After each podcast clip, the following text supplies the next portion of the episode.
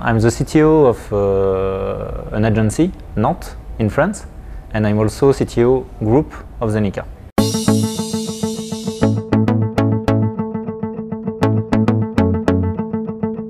Our guest is Group CTO of Zenika, Julien. Hi, Thank you for coming. nice to meet you. I have also non-profit um involvement. I'm a GDG organizer in Nantes, organizing one of the um, biggest dev fest in the world. And I'm also a GDE, Google Developer Expert, in the cloud part of uh, GCP. So, what does your day to day look like? Um, my day to day uh, looks like different every day because uh, as a CTO I have different uh, function. Um, for the group I can uh, help uh, other CTO in other agencies. I help uh, also marketing to find uh, what conference to sponsor. And in my uh, agency I help uh, people to, to grow and uh, become uh, more visible for the community. And there is also some uh, sales part or marketing part. But how do you distribute your time? Let's say Yeah. manage your time for That's a very good question. I try to, um, to keep tracking my time on my computer, on my laptop, uh, with uh, an app to check uh, where I spend my time. The last month, I spent one hour per day on my mail. I spend one hour per day to discuss with people at the coffee or in one-to-one meeting and uh, I spend less than uh, half an hour coding. My role as a CTO group is uh, less and less developing application, but more to empower the other developer to, to upgrade their uh, soft skills and uh, discuss with the customer. Is that right to say that uh, your um, most of the tasks uh, involve communication, right? Yeah, I think 30% of my time is about communication.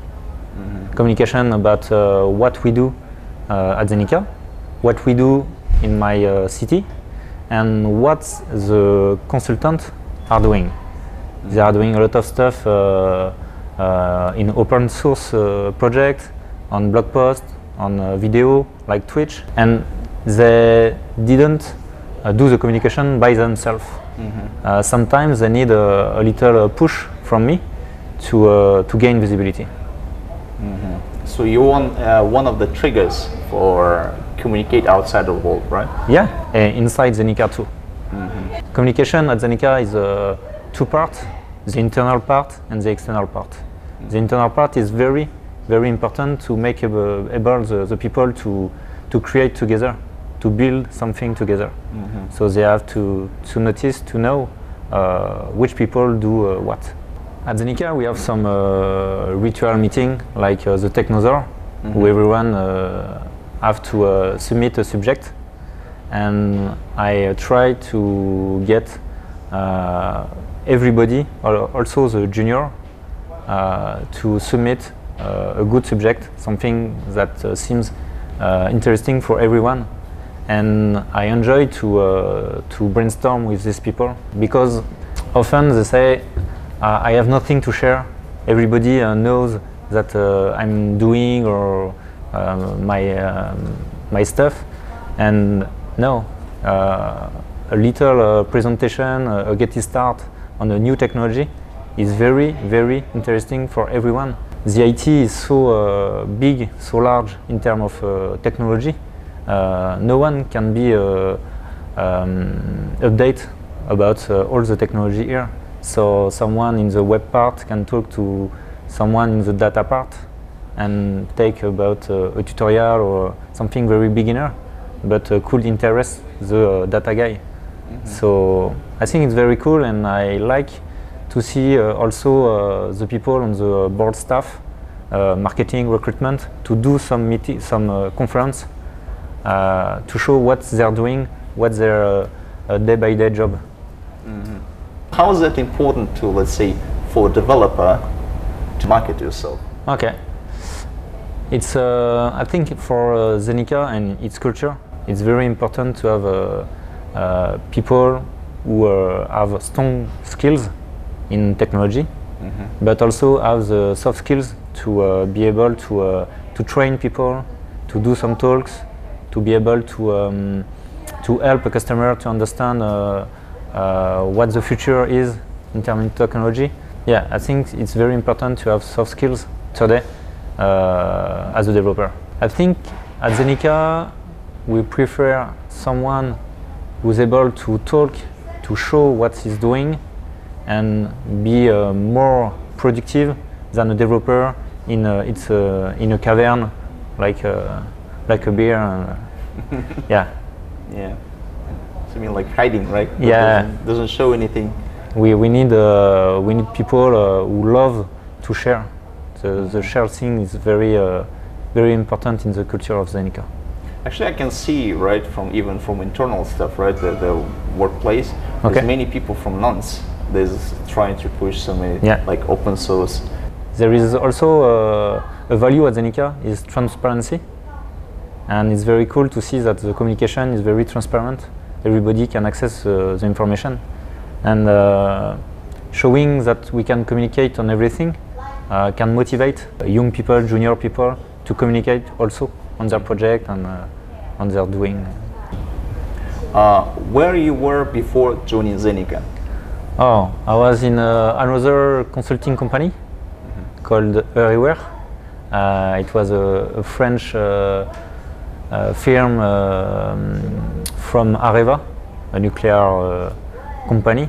It was cool, but um, when I see in uh, 2011 uh, Zenika create uh, What's Next, a big conference in France before uh, Devoxx, and uh, I I heard so many good things about uh, the organization, the uh, schedule uh, at this time, and after that I met um, uh, a Zenika who founded uh, Zenika Nantes, and it was in the, the organizer of the uh, Nantes Java user group, and I was creating the Google developer group of Nantes.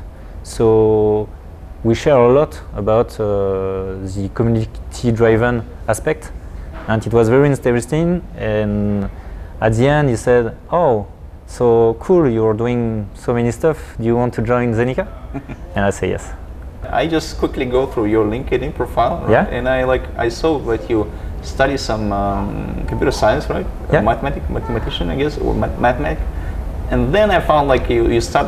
The first job was like sales and something. Yeah, it was during my academic period. So I was uh, searching for a, a student job, and I found a, a company uh, who was uh, selling uh, computers uh, stuff, and I, I began uh, like a sales over there, and it was very cool to to see uh, what was uh, to to be a to be a sales.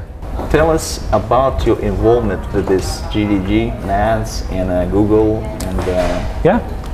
So in 2011, uh, we decide to, with uh, two, two friends, we decide to create the GDG, Google Developer Group, because we were uh, quite a fan of uh, Google technologies. Uh, I was already in the cloud part. Uh, another friend was in uh, the Android part, and the third one was on the web part. And we said, okay, all the stuff from Google is here, Chrome and the web, Android and uh, the mobile, the mobile, and uh, the cloud stuff. And we say, can we just uh, create uh, some uh, meetups to uh, explore and share technologies about Google, but not only about Google. And we decided in 2011 to go to the Google I/O, the biggest conference from Google, to see uh, what's a big conference. So we went to uh, to San Francisco by our own uh, way, and it was very cool and very uh, wow. And we decided to after that to, to create a, uh, a conference in Nantes called DevFest to create a mini Google I/O to bring what we saw over there and be able to bring that in Nantes in our city. Oh, that's impressive, right? is that is that only three friends, right? At the beginning, yeah, but uh, since then, for the organization of the DevFest, uh, we make plus one organizer per year. So now we are nine in the organization team. Okay, cool. Uh, could you share a bit more experience? How do you organize this ones? Is that a meetup or the conference? Or both, right? Yeah, both. The GDG uh, try to make uh, something like 12 events per year, Is that So- every month? every month. And we have the biggest one, the DevFest, and we were uh, 2,000 attendees per day uh, this year. so quite a big event.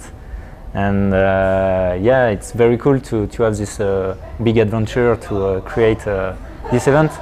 Uh, I like to say that uh, the DevFest and the GDG is like a, a mini company we create, and uh, we can play with this and uh, have fun and uh, enjoy to, to be a non-profit organization, but uh, inviting uh, many um, many students to our conference. The main goal for me as a non-profit organizer is to create a conference where I want to be there as a student.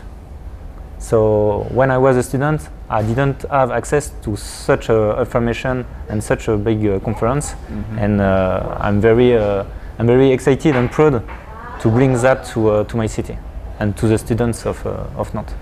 Is it only within uh, in Nantes, right?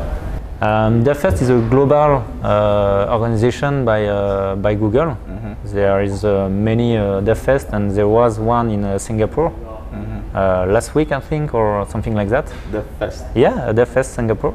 The, the guideline from Google is very uh, is very free. Uh, so anyone can create uh, Yeah. organize this one. Any GDG can create a DevFest and have a little support from uh, Google.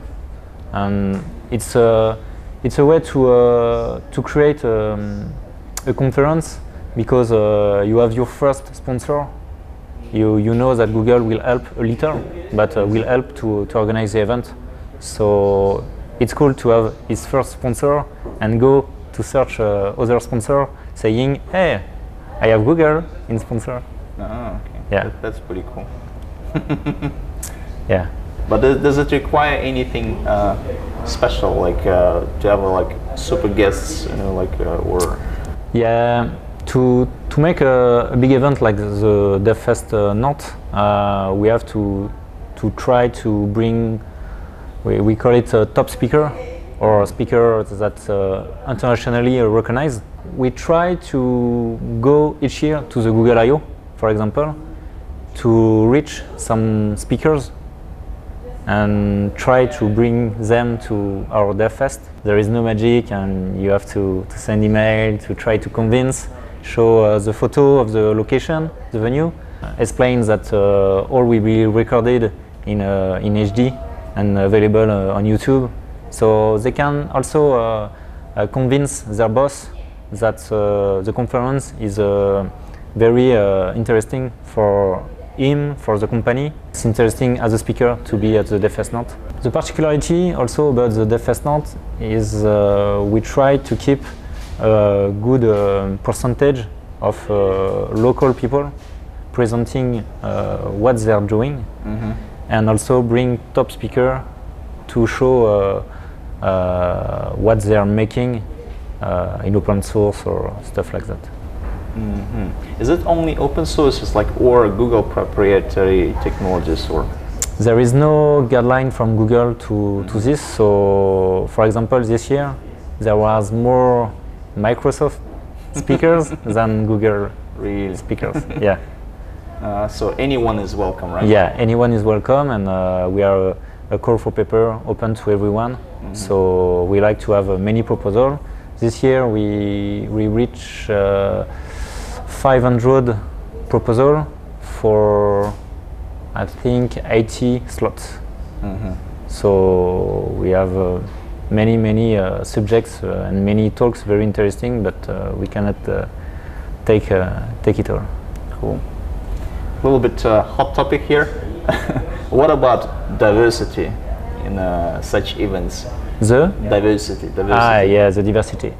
Um, that's a good question. Uh, in France, in IT, in the tech, majority is uh, men. There is no not a, a good proportion of women. Um, but to try to enable the diversity, we try to follow women speaker, and finally, we have more female top speakers than male top speaker.